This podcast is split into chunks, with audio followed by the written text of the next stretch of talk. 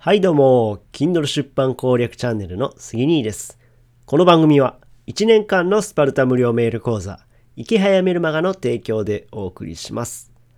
えー今日は5月27日木曜日ですね。えー皆さんいかがお過ごしでしょうか？今日はね、大阪はね、すごい雨降ってるんですよね。うーん、雨。いやーね、昨日ね、でも僕は、あの、働くさんという方の、えーレンタル、レンタルスペース、まあ、レンタルスペースというか、えーシェアキッチンっていうのをこれからその働くさんっていう方が、えーされるということでですね、あのお手伝いをしてきました。あの設立のお手伝いですね。あの荷物の運搬とか、うん。で、えーあと、そうですね、ペンキ塗りとか、えーそんな風なのをしましたね。はい。で、しんのすけさんっていう方と一緒にですね、えー、しんのすけさんはね、あの DIY、DIY のプロなんですよ。うん。で、まあその方と一緒にですね、えー奈良の方まで行ってですね、シェアキッチンの立ち上げの手伝いをしてきました。はい。えー今日ね、ちょっとあの荷物の運搬とかね、こうしててね、筋肉痛になってる状態なんですけども、まあたまにはね、パソコンばっかりしてるんでね、運動しなくちゃいけないなと思いながらね、えー今ちょっと筋肉痛の体を噛み締めているところです。はい。はい。えー、ということですね、えー今日のテーマは、Kindle 出版の最適な価格設定はいくらがベストという話をします。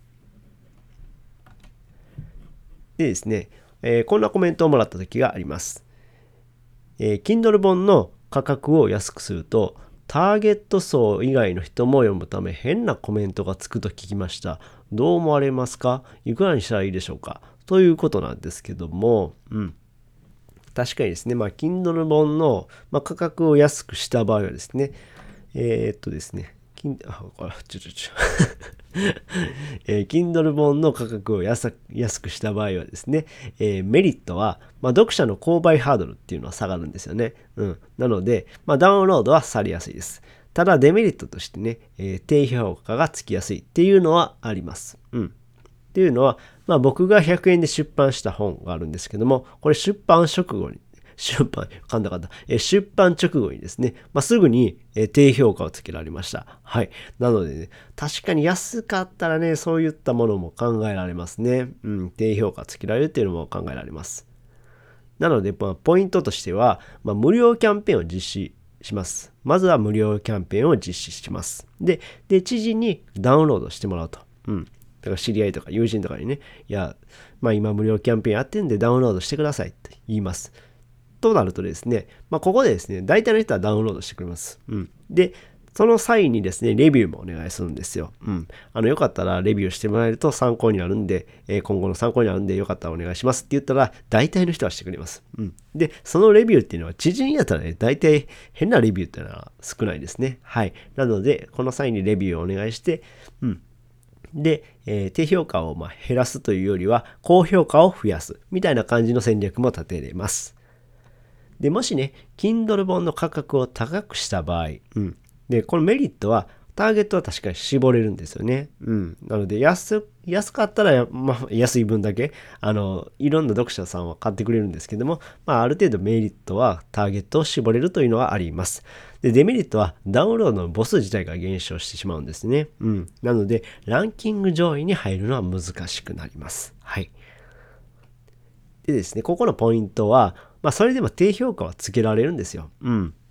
やっぱりね、値段を上げたとしても、つけてくる人はいます。うん。ここはもう考慮しなくちゃいけないですね。うん。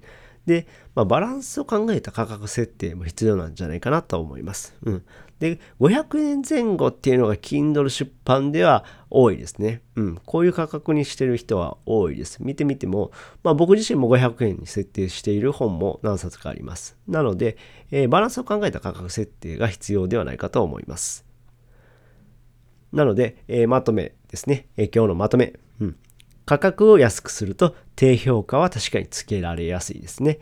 ただ、価格を高くするとダウンロードもされにくくなります。うん。なので、まあ、バランスを考慮して、価格のバランスを考慮して、500円前後で販売する、えこういった戦略を立てるのもいいんじゃないかなっていうふうに思います。はい。えーなので今回は Kindle 出版で最適な価格設定とはという話をさせていただきました。はい。で、えー僕はですね、今、Kindle 出版ができるメルマガを発行しています。これは7日間にわたって、配信しており、このメルマガを読んでいただけたら、7日間で、え Kindle ができるよと。え Kindle 出版ができるよといった内容となっています。あの、無料のメルマガなんでね、よろしかったら登録していただけると嬉しいです。概要欄にリンクを貼っているのでよろしくお願いいたします。てな感じで、この話が役に立ったよという方は、いいねボタンを押してもらえると嬉しいです。またチャンネル登録、フォローしてもらえると励みになります。最後までお聴きいただきありがとうございました。それではまた。バイバイ。